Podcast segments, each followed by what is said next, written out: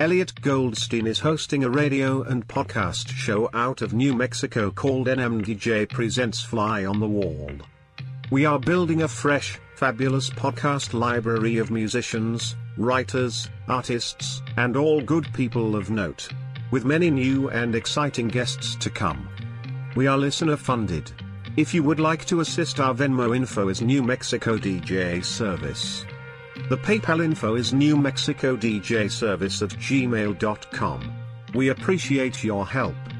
We would like to thank Alan Gower for the intro music. Enjoyed the show.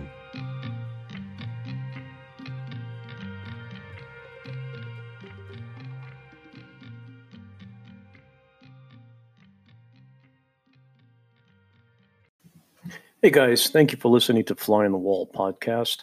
I'd like to tell you how I got started. Um, I really had no idea on um, the beginnings of what how to even where to start, and I stumbled upon Anchor by Spotify, and it's the easiest way to make a podcast with everything you need all in one place. And I'll explain.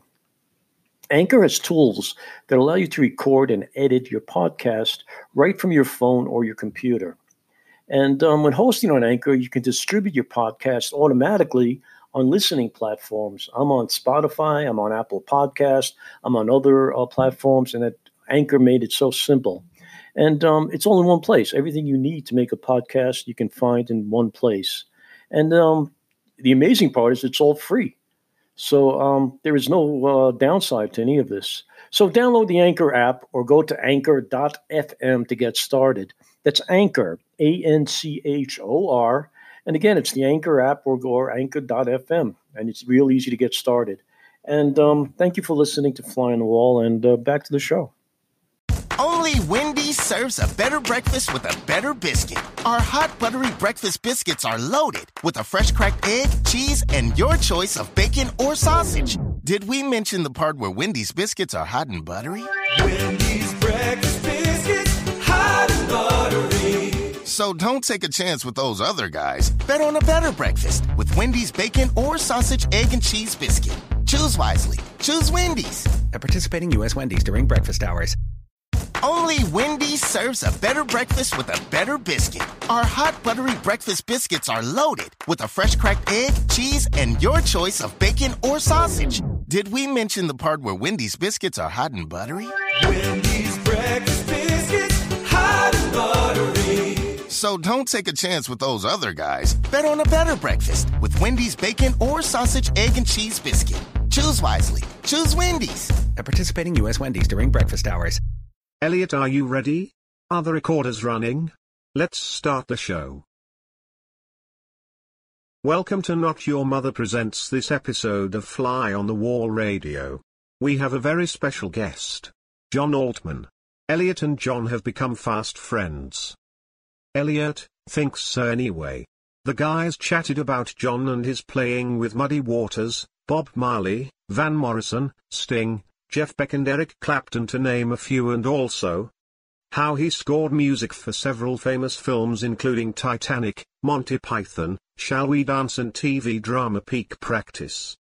Beginning with his work in the late 60s, with his roots in jazz, and still leading his own big band in the UK and USA, John is a prolific and accomplished musician. So let's get started. Remember that this radio show is listener funded. If you wish to contribute our PayPal info is notyourmothersradio at gmail.com. That's notyourmothersradio at gmail.com. We would like to thank you in advance. We really need the help. More, I mean, I've, I'll tell you, I've, I've come to love you as a person. You're, you're incredible. And, and what, and what's amazing about you is that you're so humble, like it just kind of happened all this stuff just happened. You had nothing to do with it. You just happened to be the uh, uh, the person receiving all of it. It's just amazing how you just got through all of this with no, um, without a big swelled head. It, it boggles me as well. does it? Does it really? Does it well, really? yeah, it, yes. I mean, I, I look back and I just think because I hadn't actually pre-planned the career path Uh huh. that I stumbled into all these things, you know. Oh yeah, I'll do. Oh, I could do that. Oh, I'll play that. Yes, I'll do this. I'll do that. Yeah, yeah. And that was the thing, you know. I mean, I, I never, I never lacked the confidence of thinking I can do that. Right. But um, I would never, you know, if something came up, it was always, yeah, I, I can a go. Why not? Do, do you think it's because of your background, because of your, um, you know, just, just, just your relatives and everything else? You- you- That, that, that's possibly part of it. I mean, you come, Um, you come from a long line of great uh, uh, arrangers and musicians, and Yeah, I'm very lucky on that front because, as I've told you before, um, by the time I was old enough to know what I was doing, I was basically learning how to write music, listen to music, understand improvisation, understand arranging, and it was just purely by listening to music and thinking that what you heard was actually well, I didn't really know what it was. I just thought, well, a bunch of people get together and they make this this noise, you know. And Yeah. I, I never really thought about how it happened or why it happened. Just that I liked it. So when it came time for me to deconstruct it and do it myself, I found it really. I, I won't say easy, but I, I, I didn't find it difficult. Let's say that. okay, but you you were able to make it happen, which is the important Yeah. thing. So, um, let me ask you a question. Do you remember the first gold album or gold record that you received? You have a lot of them. The first one, Oh, the first one. I think it was. Um, I think it was a silver disc for the Ruttles. really? Well, Yeah, I think so. and how you Um, how'd you feel getting it? Oh, it's great. You know, I mean, it was about the same time. It was the Ruttles and Life of Brian. They Uh-huh. were almost simultaneous. Okay. So uh, I just, I just felt swept up in the notion that I was part of. Not, not knowing that it was something that would last till today and Sure. beyond, but yeah, time, you know, everybody wanted to be involved with Monty Python. right. I was just a lucky guy who, who lucked out, you know. Right, right, right. So, um, and and you were you were in the music business for for a while before that happened. You know, that Yeah. didn't happen overnight. You you know, you did the Van Morrison thing, you did the hot chocolate thing.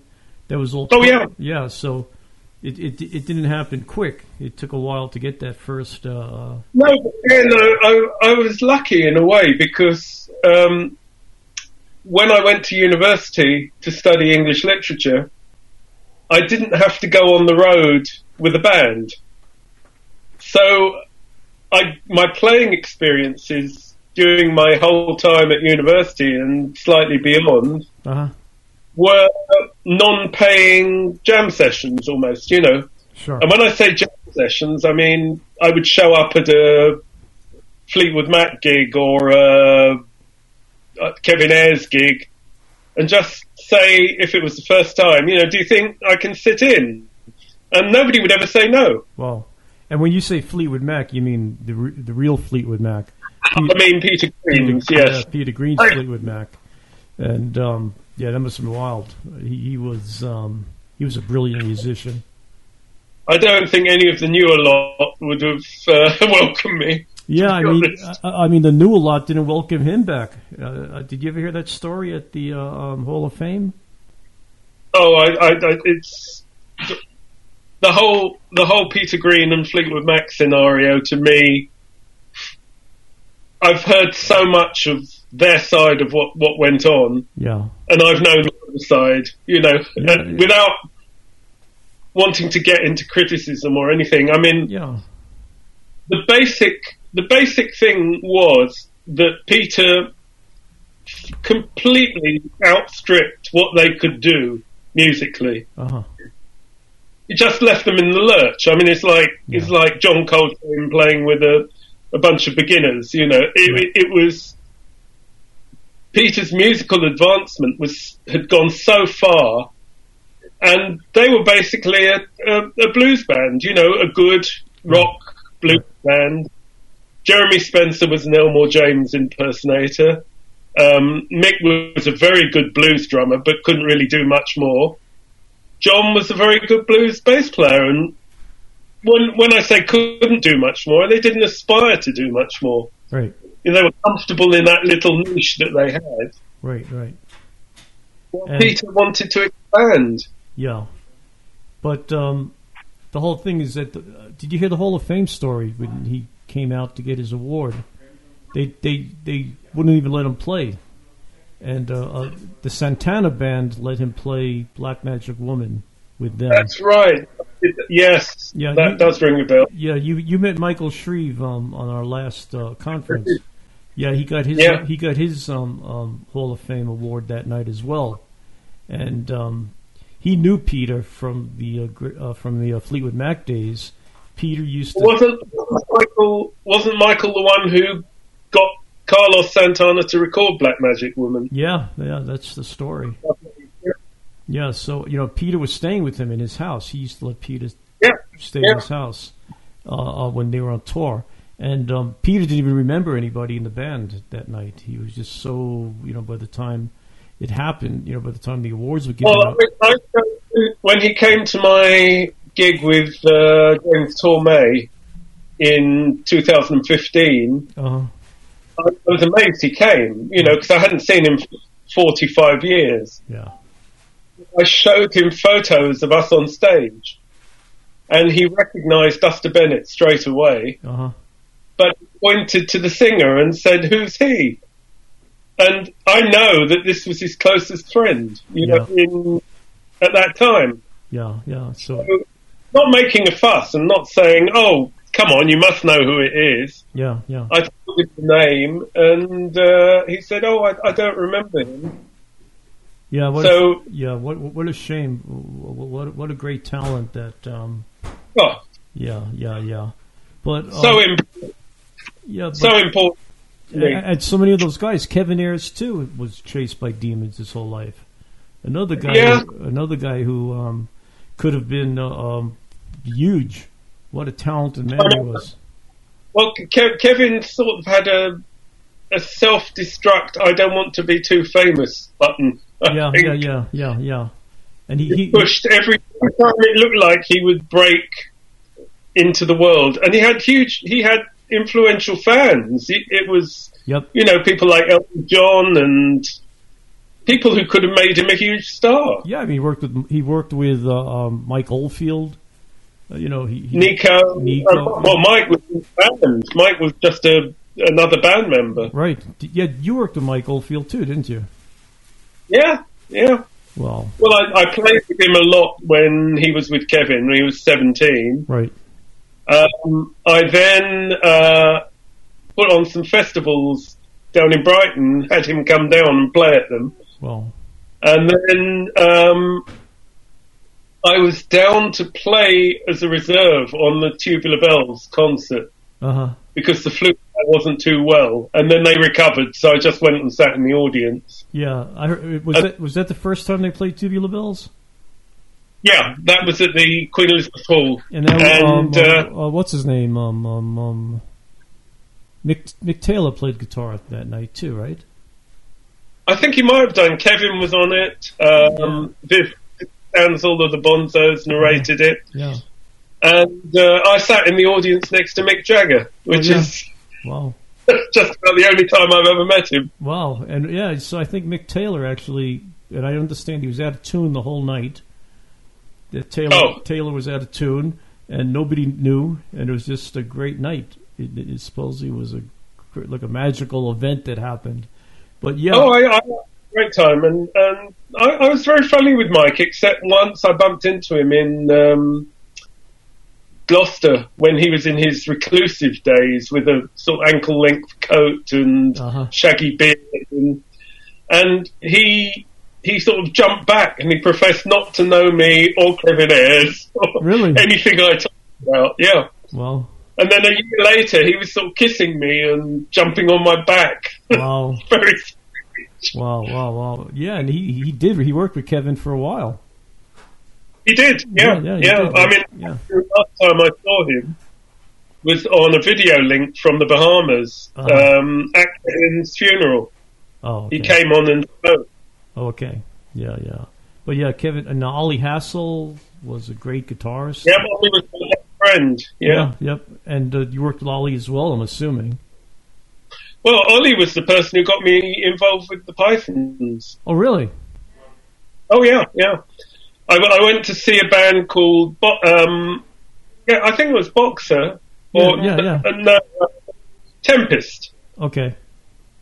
Jon Hiseman's band Oh, okay. uh, that Alan was in, and um, Ollie asked me to go the following day to to do a Monty Python session. oh, wow. So we drove there, and that was it. That was how I started. Wow. And you and there, pretty much you just took over, not took over, but you was so influential that whole Monty Python, you know, whatever they did musically. Well, I became one of the go-to music people. yeah, yeah. Definitely. And then you know the Ruttles, you know, it all kind of evolved from you know incredible. Yeah, yeah. From from um, well, Rutland Weekend Television, Eric Idle's TV Yeah. show with Neil Innes. Yeah, And the Bonzos,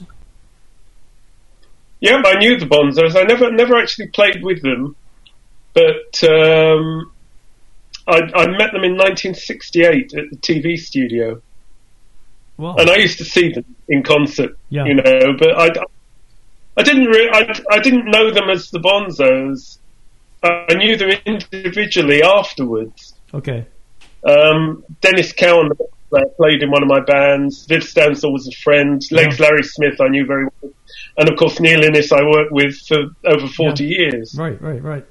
Wow, so it's all connected. Now the um um the Bonzos were, were the band that played on Magical Mystery Tour when the Beatles was Absolutely right. yeah yeah that was um that's a little trivia fact that uh, very few people know. They, they the Bonzos were in the Magical Mystery Tour.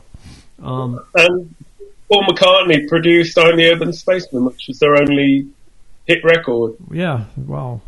I, I used to love the Bonzos. They were incredible. Uh, lo- lo- great band. yeah. Yeah, yeah. So, um, going back to Kevin Ayers, yeah, he was destructive. He, you know, that uh, whole uh, they put out that album June first with Brian Eno and um, you know uh, John Cale John and, Cale. uh, now, now, and now Kevin had a, had a quick fling with Cale's wife the night before the concert. Yeah. Yeah, that, Yeah, yeah, yeah. I, I was at the concert. I didn't play, but I took Ollie Halsall to the concert. yeah, yeah. So yeah, backstage. yeah, I, yeah. So I'm assuming that there's a lot of tension there. There was an awful lot of tension. Yeah, yeah, I know. And John John Cale wrote that song, you know, for him, and um, yeah. So man, what what a way to start a show. Um, but John Cale, You know, I was, go- I was, I was just going to say, in that scene, uh, every relationship seems so fluid because you turn up and you'd see Kevin's girlfriend with Robert Wyatt, and Right. then you'd see Kevin with somebody else's wife, and then Right. you'd see, and you just took it for granted. Oh, you know, who, who's going to be with who today? yeah, yeah, yeah, yeah, yeah. Well, well, those were the uh, those were the crazy years. It's, but um, They were crazy, right? you yeah, yeah. Cale Cale did a pretty uh, uh, tough tune about the event. So, um, man, so you are such a integral part of British music that um, I don't think anything went down that they didn't have you touch it somewhere or somehow. Well, I mean, I, I've always, I've always sort of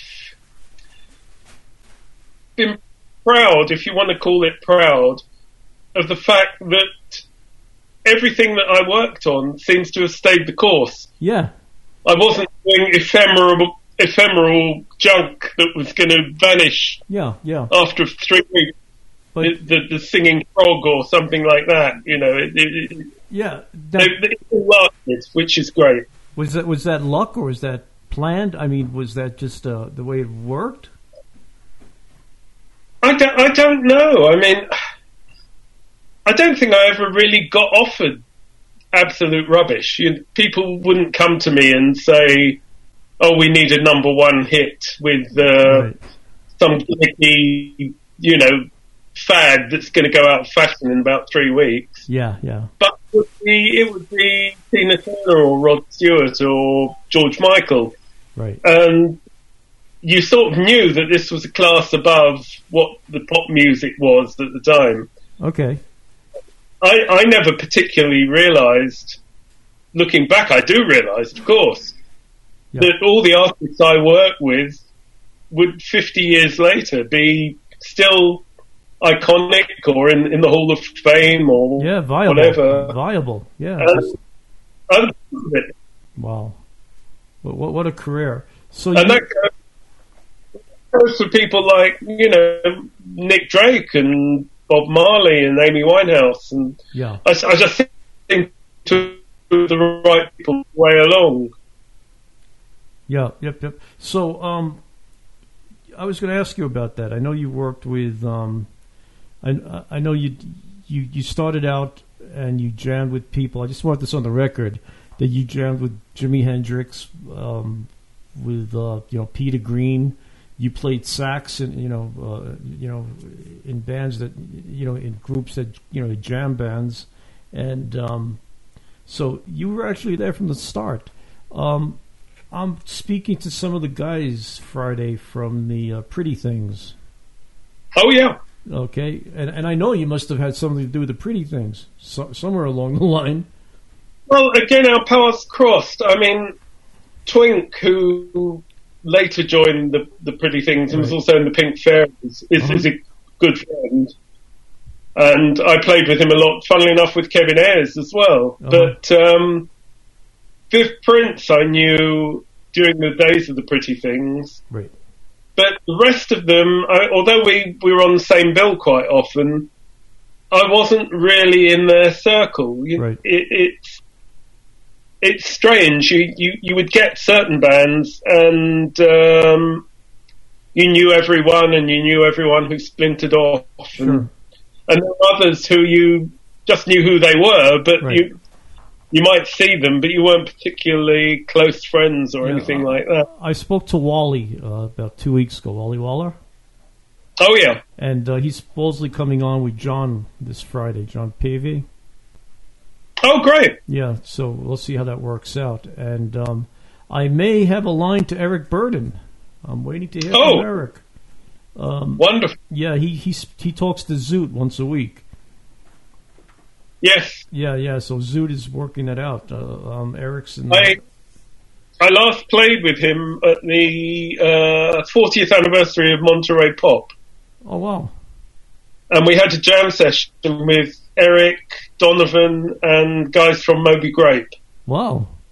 That's what I'm saying. It's just amazing. Um, you, you, you, you, you, you, you're in the right place, always at the right place. Kind of, um, it's kind of magical. So, um, we know about the uh, Peter Green thing. We know about the uh, uh, Kevin Ayers Nico thing. You went to, um,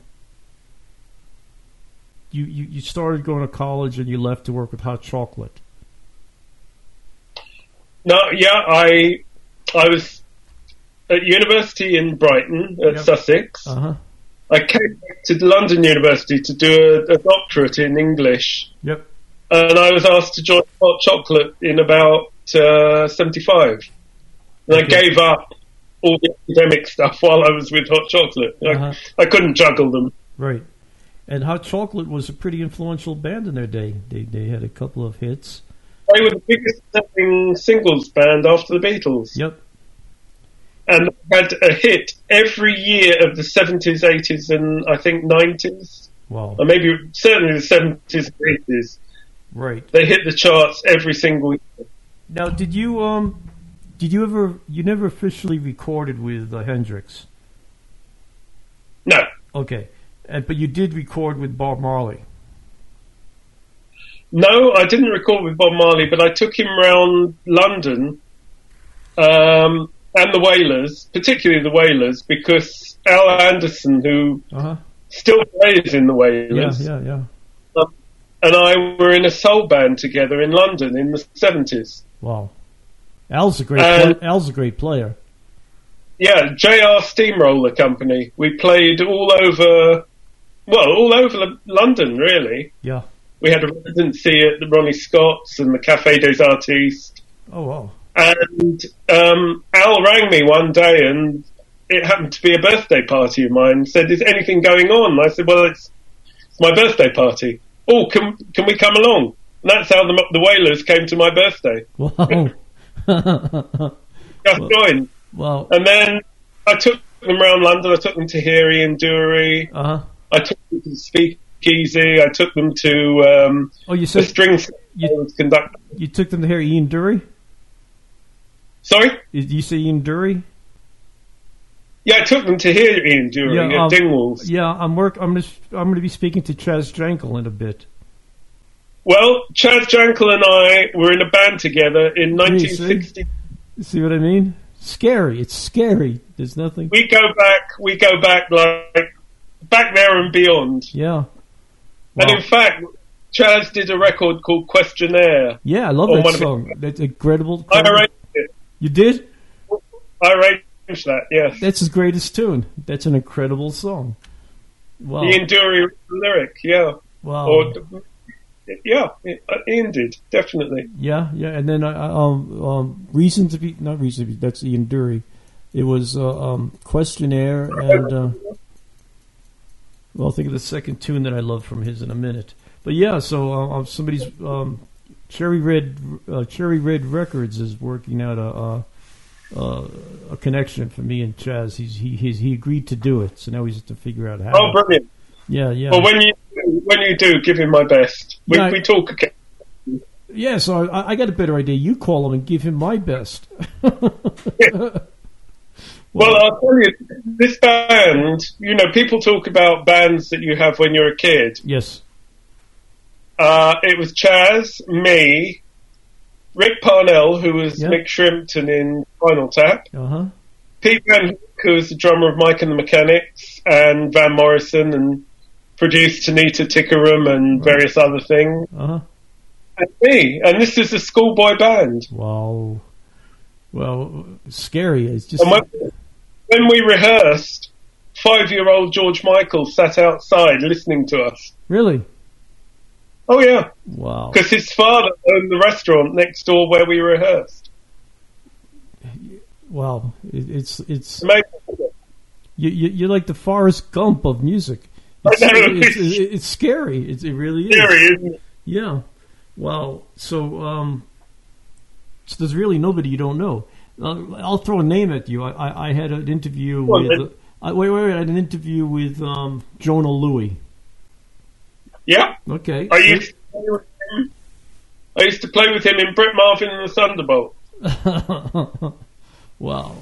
Um, so th- that's what I'm saying. There's nothing in, in British uh, music in the UK. Anything came out of the UK that you Somewhere along the way. somewhere along the way. Wow. So, um, you know, and, and it's not even just that one era. I mean, like Zoot. Zoot money was very popular in his day. So you knew, Yeah. you, you know, Zoot, but you were able to travel on, you know, to to to the Stiff Records people, Graham Parker, and all that stuff, to the Kevin Oh, yeah. Harris. To, you know, I know Zoot knew Kevin, um, but I mean, and, and beyond, you know, with, with playing with people like Pharrell and John Legend Yes. and Amy Winehouse, yeah, it, you know, it's gone all the way through. Yep. How about now? Anything now? I know. I know you're locked up now in the house, but But yeah, I mean, musically, not really much happening. I mean, I, I've got some things in the pipeline that may happen when we come out of lockdown. okay. But um, I have finished my autobiography, which I've mentioned to you before. Yes, looking forward to that. Published uh, it today. I got the basically the my chapters in proper book form. So I'm just reading through them to see how they Yeah. the they survive, and it's so it's good. I mean, I'm up to about, about page 117. I've still got 10 chapters to read, Well, so so I've obviously been productive. so reading that book about you, are you amazed?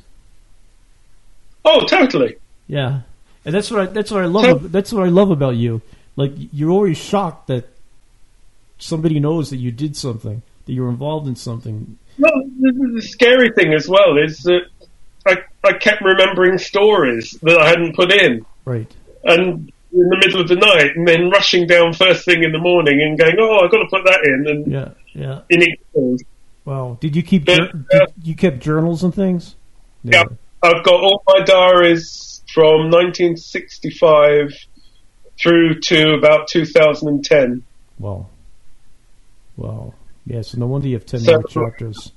Incredible. So I'm I'm going to just Well, keep- the interesting well is it, it's got stuff like, um, and I know he's become a sort of cult legend figure, Nick Drake, yeah.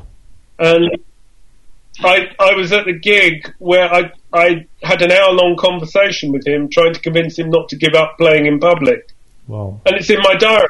Really? So if anyone said, "Oh, come on, you can just say anything because Yeah. he's not around anymore," but there it is in my diary. Right. Right. I remember I was there with you guys. No, I'm just fooling. I wasn't there. Well, I could say anything I want, but no, you have you have Oh, the right. proof. Great times, great No. times. Yeah, wow. And um, Nick Drake, I, I, I- have all his, I have, I collected all of his stuff, and I've listened to it um, numerous times, and uh, there's some great stuff there. There really is. Oh, it was wonderful. Yeah, and uh, you know, Richard Thompson is on part of it. Richard. Um, you know, there's some great stuff there, and I wonder what would have happened if he if he The thing continued. about Richard I never, I have never played music with Richard, but I played cricket with him. Oh, really? Wow. Yeah. Yeah, it's It's, isn't it? I mean, we know the same people, and, and I've worked with Linda, his ex-wife. sure. Wow. Um, she sang on a John Lennon tribute show that I put together for the BBC. Wow. Yeah, and that's another whole. Uh, that's an, another whole aspect. You've uh, um, you've been involved in films, you, you, you know, um, TV. You just you've been in all aspects of it. Um, how the Yeah. heck, how the heck did you have time to do all that stuff? I, I don't know. I write it down, and I think how. Yeah. Particularly, as a lot of it was simultaneous. On um, um on it'd be your right shoulder. That's a Grammy. Uh, that's an Emmy. And I, I was an Emmy. Okay, I can't see it that great from where I am. Okay, and that's an Emmy I've for got, what? I've got Grammy certificates in the in the bathroom. Okay. so what's so what's that award for? Uh, the Emmy is for a film called RKO 281. Okay. It's about the making of Citizen Kane. Uh huh. Predates Mank. Well, Same same ground, but uh, with John Malkovich and Liev Schreiber. Directed by, produced by Ridley Scott. uh huh. Very good film. And, and and you see that's that's what's so amazing. But not only have you touched so many, um, you know, kind of rubbed elbows with so many musicians, but you've been in the film industry for a good number of years now too. Some of the films you've worked in Yeah. on are just epic, are just huge.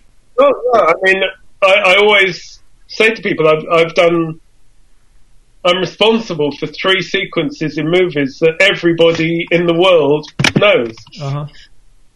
which is extraordinary, which is always look on the bright side of life in Yep. Life of Brian. Yep. Uh, the tank chase in Goldeneye, the James Bond film, Uh huh. and the ship sinking in Titanic. Yep. Wow. All of which I, I'm responsible for. Yeah. Boy, you're a troublemaker on films, huh? Not bad going. No, you know, most people would say, you know, oh, it's great to to have done one movie that people remember, Yeah. and I'm lucky because I've got a whole batch of them. Well, yeah, it's more If than I name it, it's it's a it's more than luck. I mean, you obviously you have the uh, goods that back it up. I mean, just I- I'm just looking at some of your credits here. I mean, the people that you've um, I don't know, I'm just gonna, I'm gonna read out a couple of them. Obviously, you know we all know you did. You, you've worked with Rod Stewart. You've worked with Tina Turner. Um, I, I told you I was I, I was listening to um, um, I forgot who I was listening. Uh, Only Wendy's serves a better breakfast with a better biscuit. Our hot buttery breakfast biscuits are loaded with a fresh cracked egg, cheese, and your choice of bacon or sausage. Did we mention the part where Wendy's biscuits are hot and buttery? Wendy's So don't take a chance with those other guys. Bet on a better breakfast with Wendy's bacon or sausage, egg, and cheese biscuit. Choose wisely. Choose Wendy's. at participating U.S. Wendy's during breakfast hours. Only Wendy's serves a better breakfast with a better biscuit. Our hot buttery breakfast biscuits are loaded with a fresh cracked egg, cheese, and your choice of bacon or sausage. Did we mention the part where Wendy's biscuits are hot and buttery? So don't take a chance with those other guys. Bet on a better breakfast with Wendy's bacon or sausage, egg, and cheese biscuit. Choose wisely. Choose Wendy's. At participating U.S. Wendy's during breakfast hours. Barry White. You've worked with Barry White. Yeah. Um, I mean, there's every aspect of, of, of um, you, you, you worked on the on downtown train with Rod Stewart, right? Yep. And um, you arranged that. You've arranged um, music for Diana Ross, Björk, uh, uh, Mhm. uh, just you, you did the um, All Star Band for the '81 Amnesty International benefit show. You did, you know, Secret Yep. Policeman's um, uh, other ball, and that that you worked with Sting, Clapton, Beck, uh, Collins, Phil Collins, Bob Geldof, Donovan, and Midge, and um, you know, it doesn't get any crazier than that. There was insanity. There's No. great stuff, and um, Well, I mean, the, the, the crazy thing was I was the band leader for all, Yeah. all of them. yeah, They had to take my, my direction, right, right. And did they listen? great. Did they listen? Oh, yeah. Okay, good. Out. You what could be better? Yeah, wow. So, um, what sticks out of your mind as being like one of the um, most incredible things that you think you've done?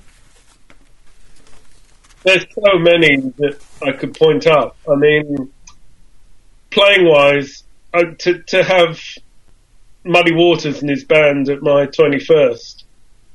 Yeah, That's you know, I mean, I, I can never forget that. wow. How'd that happen? Um, How, how'd that happen? Completely by accident. Um, my friend Alan Molina, who's now in LA, Uh huh. Um, was the social secretary at the university, and he was my flatmate. And he booked Muddy Waters on the night of my party to play at um, a venue on the university campus, and that's my party was another part of the university. Okay. And Alan basically, cut a long story short, Alan said to Muddy and the band, You're all invited to this party afterwards, there's going to be food. And in England in the 70s, the early 70s, you couldn't get a meal after 8 o'clock at night. Right. It was impossible. So they all trooped down to our, uh, to my party where there was food. A lot of my friends like Rick Parnell had brought equipment down but there were no amplifiers or microphones. Uh huh. The roadies came in as well, and one of the guests at my party had been a marshal at Woodstock, Oh, okay. and they recognised her, and they said, "We know you," and she said, "Yeah, you look familiar," and she had looked after Canned Heat at Woodstock. Oh, wow. So they had a big reunion, and they said, uh, "What's with all this gear?" And she said, "Oh, it's a terrible shame. John's invited all his friends, and there are no microphones or amps." And they said, "Oh, we'll sort that out." And next thing I knew, the back doors opened, and in came all the Rolling Stones gear, Oh, which wow. they borrowed for the tour. Wow. So basically, my my friends got up and played, and Muddy and the band came out the back room, and then Muddy said, uh, "Can we play?" And I thought, "Oh, okay." If you have to. So we all we started leaving the stage, and Muddy said, "Where are you going?" And I said, "Well, you want to play?" He said, "No, you stay up here and play with us." oh, wow. And that was it. This this is about midnight. We were thrown out at seven in the morning, wow. still Hmm. playing, Wow. still playing. yeah, I can understand why that's, uh, yeah, incredible. That's, Yeah, so Wow. that's got to be a highlight. yeah. I mean, playing with Van was. Um, you know, having a number one record was the highlight. There are so many. I mean, it, it's it, it's after a while. I wouldn't say you expect things to be successful Uh-huh. because you never do. You Right. never know what they're going to do. Sure. But the satisfaction the satisfaction of doing something that everybody knows is fantastic. The only problem, of course, is that when you work on something like Titanic, after you finish for two years, you're telling people, "Oh, I did Titanic," and they're going, "What's that?" We don't know what you're talking about. Right. And then two years later, the film comes out, and everyone's going, "Oh, you did this, you did that," and you're struggling to remember what it is they're talking about Yeah, because yeah. it's two years. ago. Wow.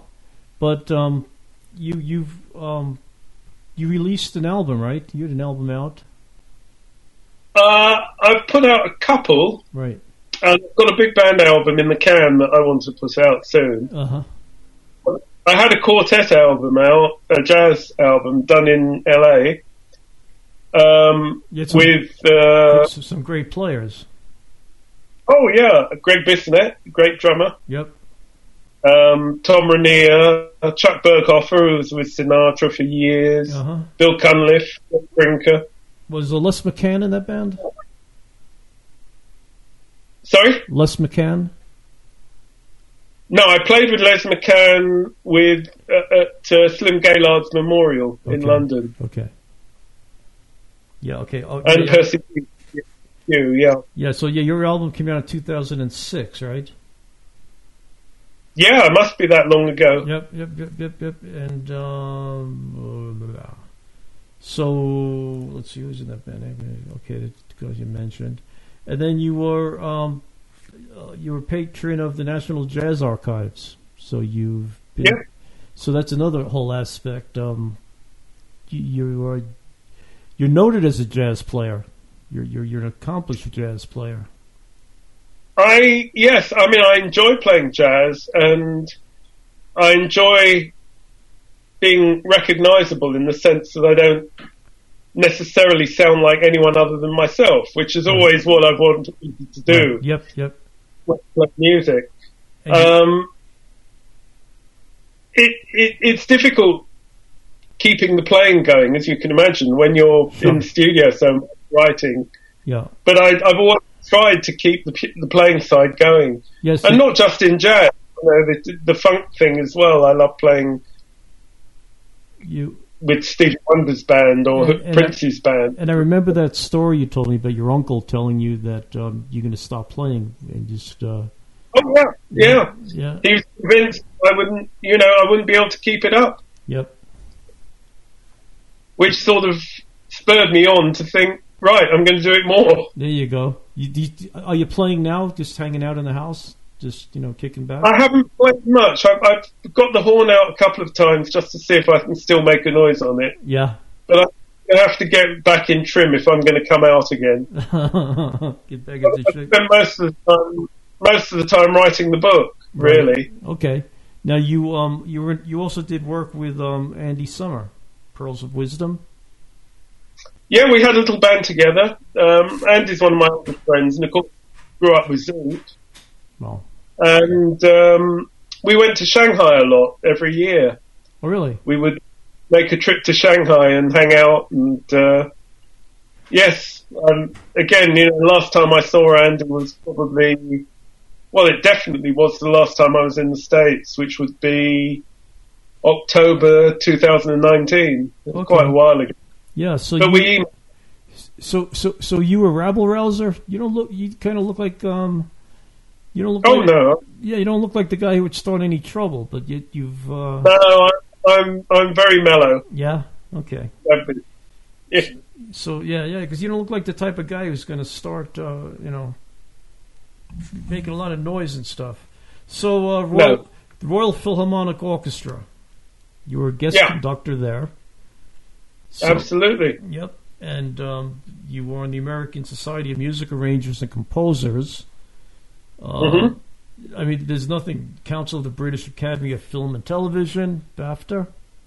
I was on that. Yep, yep, yep, yep. And um, you worked on the final Pete Seeger pieces. I did. You worked, His last ever record. yeah. Yeah. And um, that Which must was that must have been incredible. that was great. I mean, the the album, which is not that well known, but it's really good. It's it's for Amnesty International, and it was the songs of Bob Dylan Yep. on the 50th anniversary. and I did two tracks. I did um, "Forever Young" with Pete Seeger, Uh-huh. with uh, Béla Fleck on banjo, Bill Fluck, yeah. Mark Hudson did it. Wonderful. And then I did a George Harrison, um, Bob Dylan collaboration, a song called "I'd Have You Anytime," Right. From- where the band was uh, Patrice Rushen, yeah. uh, Ed Livingston, Laurence Juber from Wings, uh, Peyton Cameron, great drummer, Tom Scott on saxophone, Wow. who of course Yeah. was George's best mate, Yeah. and Rachel Wood singing, who was amazing. Well, um, I have that album. It's a great album, a great set. It is a good album. Yeah, it is. A lot of great people on that album. Um, Yeah. So let's see. Okay. all right, uh, So let's get to a little more of the current stuff. You had that. Um, you were working out of that club on Monday nights. You Yep. co- you co-hosted. Um, let's see. 'cause, uh, You were the co-founder, co-host for seven years of the Ten Rooms Monday Night, right? Yep, And- wonderful night. yeah, and um, tell us about some of the guys who passed through that. Oh, I mean, it was basically a house band, and whoever came in and wanted to join in. Right. So we had uh, Will Smith, Chaka Khan, Lionel Richie, The Roots, Ja Rule, Sean Paul, Macy, Nas, Macy Gray. Ray Pharrell, um, Eddie Griffin, Chris Tucker, Black Eyed Peas. Black Eyed Peas, Amy Winehouse, Joss Stone. It was incredible, incredible night out. And that was just a night of bashing around some music and seeing what happened, huh? Yeah, yeah, it was um, the Monday night hang with music, and oh look, here comes uh, Chaka Khan. Oh, do you want to sing? Great, Wow. half an hour set. Thank you. Incredible, incredible. And, and you were pretty tight with Amy Winehouse. yeah, well, A- Amy was sixteen or seventeen when I first met her, Yeah. And she was just one of the audience, really. Nobody, I mean, she would no, she wouldn't, she wouldn't publicize her own music or anything like that. But she would get up and sing, and we would play together. And we stayed friendly right till, well, almost the, the, the end of her life, really. Right. And, um, yeah, that was a shame. She would have been, uh, um, Oh, what a voice. what a waste. Yeah. What a waste. Yeah, she was incredible. So, um, that must have been great, just you know, hanging out with these people, just you know, playing. No, no, uh, like I like to say, no scripts and no agendas. Whatever happened, happened. Yeah, no, no pressure at all. You know, Yeah, that's um, pro- probably That's what I always felt when, you know, for example, Stevie Wonder's band or Prince's band were in England. uh huh. They just wanted to let their hair down, you know, and play whatever came to mind. Sometimes even Stevie Wonder tunes. Yeah, well, so You'd be playing I Do with Stevie Wonder's band, which is wonderful. yeah, well, and uh, I bet some great, great. Nobody recorded any of that, huh? I hope somebody did. Yeah, Fun fun enough, some of the film of the Ten Room shows has emerged. Oh, really? I do have that. Well, Um, it's people. It's John Legend's showcase. Uh, Sean Paul. There's Anthony Hamilton. Sean Patterson. It's quite amazing. wow. From from nowhere, you know these these have suddenly popped up, and I've got them here. Well, they must be incredible. Also, um, what would you somebody who's starting out in the business these days? What do you think? Oh. Is it it's just crazy now, right? Hard to uh, break through. It's it's hard and it's easier because if you, which is something I can't do or haven't mastered, if you master YouTube and Twitter and TikTok and God only knows what else there is, you can build up a following without anybody really coming to see you or a record company or anything like that. Right. So if you can do that, there's still potential for you to. Then what, how marketable it is, I just don't know. Right. And thankfully, I don't have to know because my my two main streams, if you like, were movies and uh, what we call library music, production music, Right.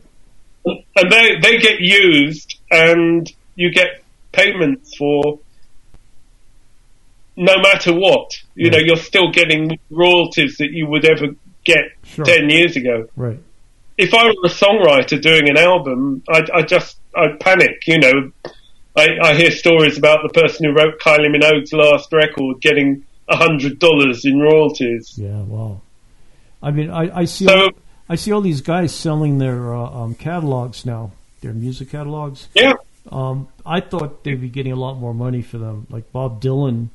Uh, I forgot. I think David Crosby and Bob Dylan. yeah, Dave Crosby, uh, uh, um, uh, Linda Ronstadt's sold hers this week, and they're getting kind of. Um, I really thought they'd be getting somebody like Bob Dylan. I thought he'd be getting you know hundreds of millions of dollars, Yeah, and I think he walked away with sixty or something like that.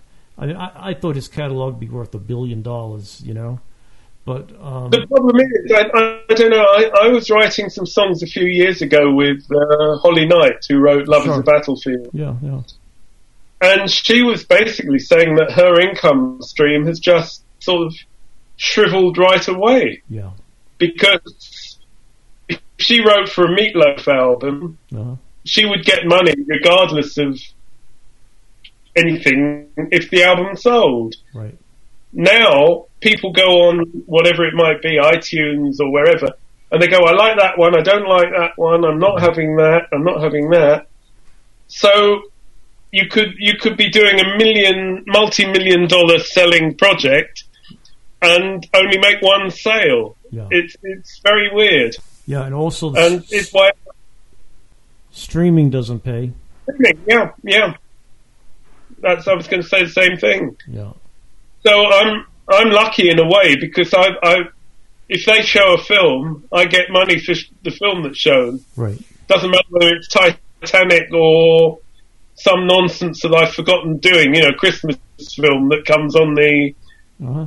the, the 24 hour movie channel, and I go, oh God, I did that, didn't I? But I still get paid.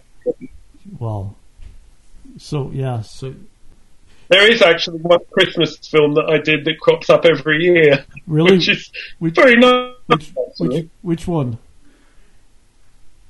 Uh, it's it's called Mr. St Nick with Kelsey Grammer. Really, I have to check that out. Okay. Cool. It screens every year. Well, All I remember is I did some absolutely cracking salsa tracks in the film, uh-huh. uh, absolutely roaring, and it was one of the things where the musicians, I won't won't say actually physically applauded, but they were going, "Oh, this is so great! Um, so so wonderful!"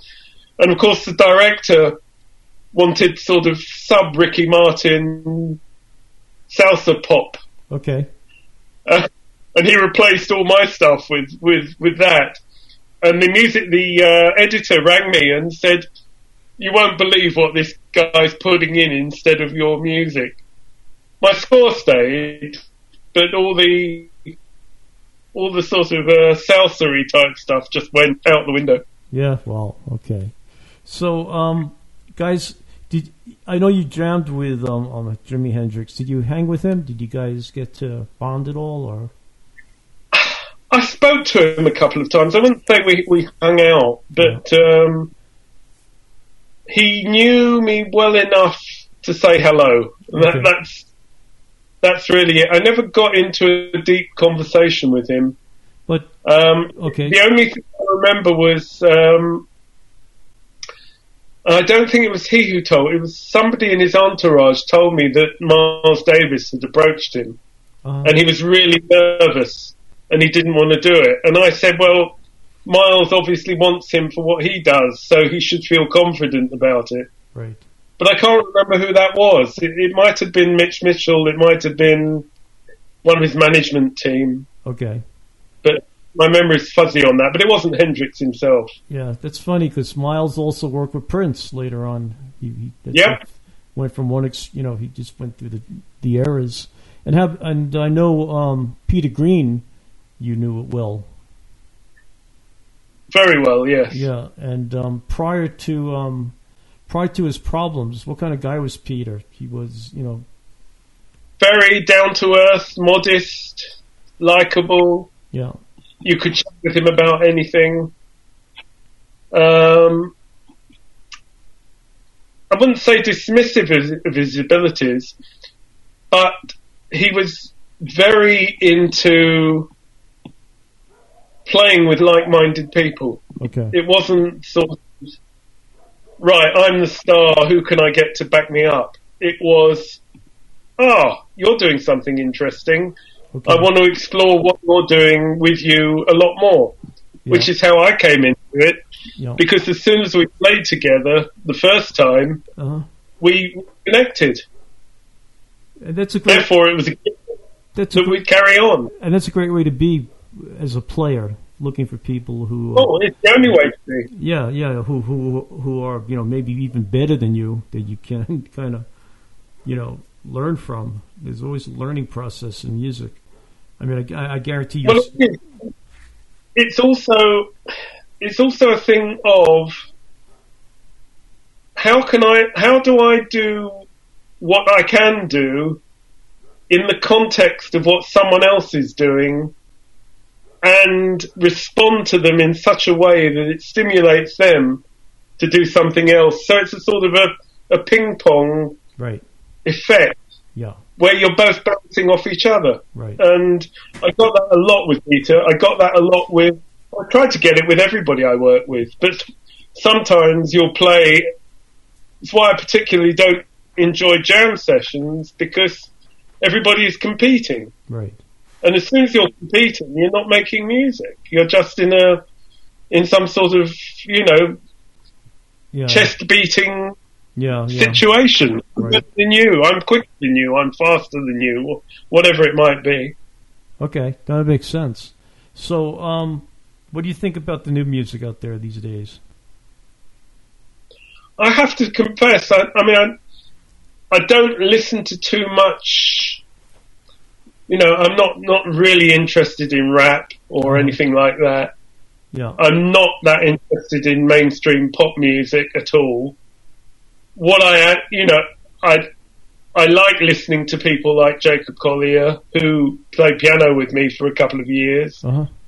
Uh, I like what Jon Batiste is doing, and I, I enjoy playing with him. Um, there, there are people I, I listen to. What I do tend to find, though, a lot is that I listen to, you know, either music from, you know, 70s or 80s, right back to the 1920s. You mm. know, if it, because it's what I I grew up closest to Sure. in my listening. Right. It's like when when I was three, I was listening to Count Basie and Duke Ellington, Yeah. and now I'm 71 and I'm listening to Count Basie and Duke Ellington. Right. You know, it, it's Yeah. you're still getting more and more out of it. So Yeah. Plus, um, I, I, I'm that way too. If I listen to something, I tend to um, backtrack it, see where it came from, see what the origins were.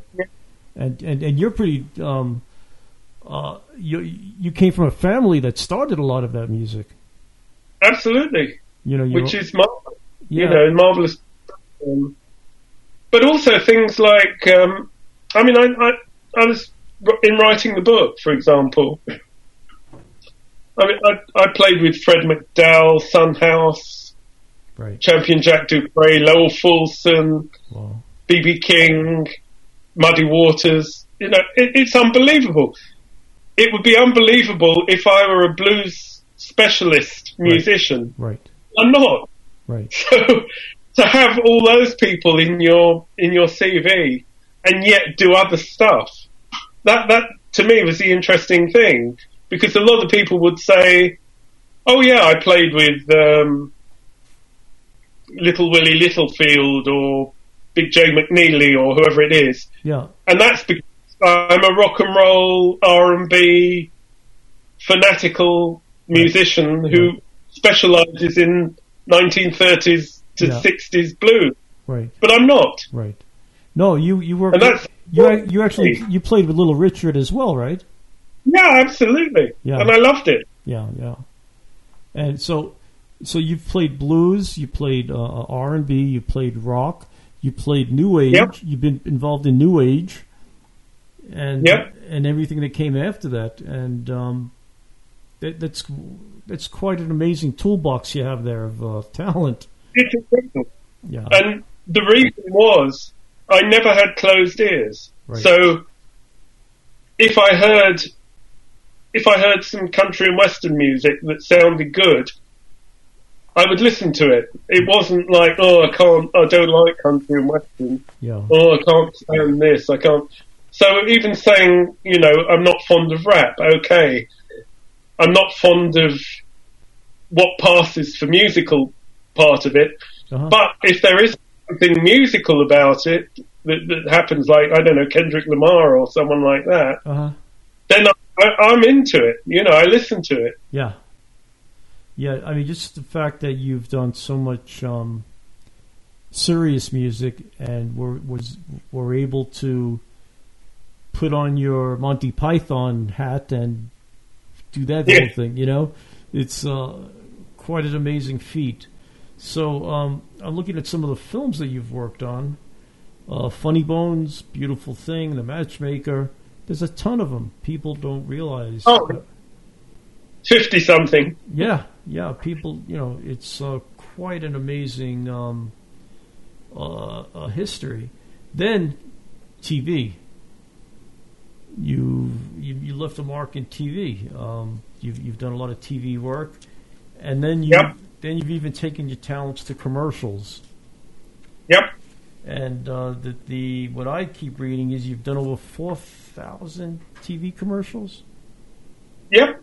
And um, wow, so TV. It's scary. True. What, what what are some of the companies that you've done TV commercials for? You you name them, I've done them. I think Yeah, you Uh. All the airlines, all the airlines. I mean, even TWA and Pan American.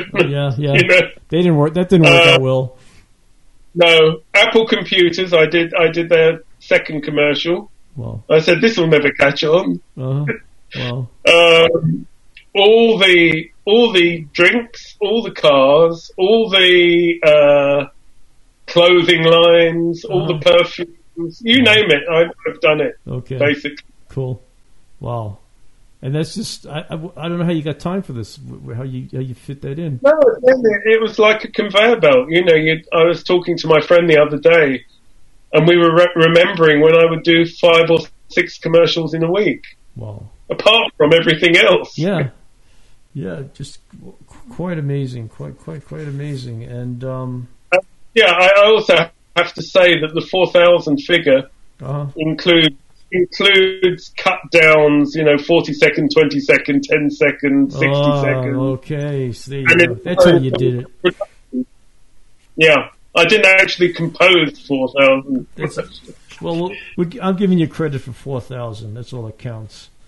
Okay. No, it was because even if I were writing an arrangement, you know, for a, for a, which I did a lot of, yeah, because because I covered all the bases. I could range, I could do takedowns, I could conduct classical music, I could do a jazz track, I could do rock and roll, I could do country and western. sure. I just want all the work came to me, and even when people switched direction and said, "Oh, this sounds a bit jazzy. Could it be more uh, 19th century uh, romantic classical music?" I would sort of switch gear and There you go. yes, okay, Okay. that could be like that. Wow, what a mind! What, what, what it must be incredible. I'd love to spend just. A, I'd love to spend an hour just in your brain and just trying to figure out how that how, that, how that works. Um, Very frosty. yeah, I, I, I'm telling you, it's inc- quite quite an incredible feat. Okay, so um, what's the future? What do we? What, what does the future look like? Well, as I say, I've, I've got my book coming out hopefully in the autumn, I hope. Um, a few writing projects in, in store. Once we get back to playing, I, I, I want to get back to playing, obviously. Sure. And just keep staying healthy and uh, you know doing as much as I possibly can.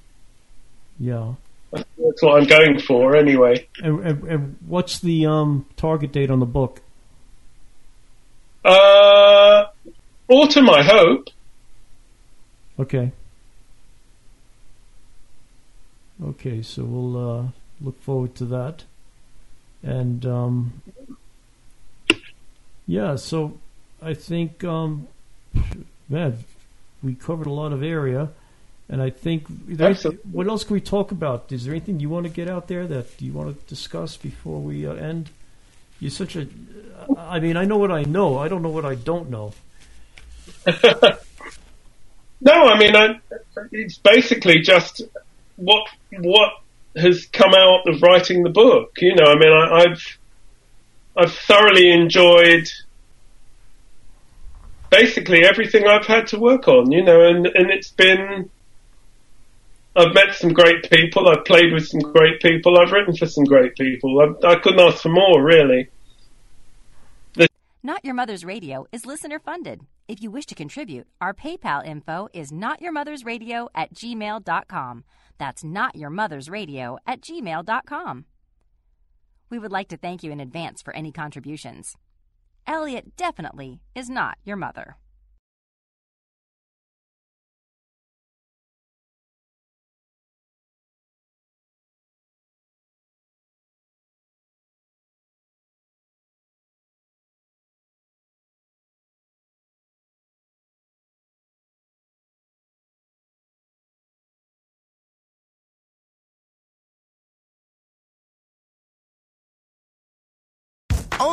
Wendy's serves a better breakfast with a better biscuit. Our hot buttery breakfast biscuits are loaded with a fresh cracked egg, cheese, and your choice of bacon or sausage. Did we mention the part where Wendy's biscuits are hot and buttery? Wendy's breakfast biscuits, hot and buttery. So don't take a chance with those other guys. Bet on a better breakfast with Wendy's bacon or sausage, egg, and cheese biscuit. Choose wisely. Choose Wendy's. At participating U.S. Wendy's during breakfast hours. Only Wendy's serves a better breakfast with a better biscuit. Our hot buttery breakfast biscuits are loaded with a fresh cracked egg, cheese, and your choice of bacon or sausage. Did we mention the part where Wendy's biscuits are hot and buttery? Wendy's breakfast biscuits, hot and buttery. So don't take a chance with those other guys. Bet on a better breakfast with Wendy's bacon or sausage, egg, and cheese biscuit. Choose wisely. Choose Wendy's. At participating U.S. Wendy's during breakfast hours. Hope you enjoyed this episode of Fly on the Wall. There are more great interviews to follow so please list us as one of your favorites and be sure to follow. We are listener funded. If you would like to assist our Venmo info is New Mexico DJ Service. The PayPal info is New Mexico DJ Service at gmail.com. Please remember to share our info. Thanking you all.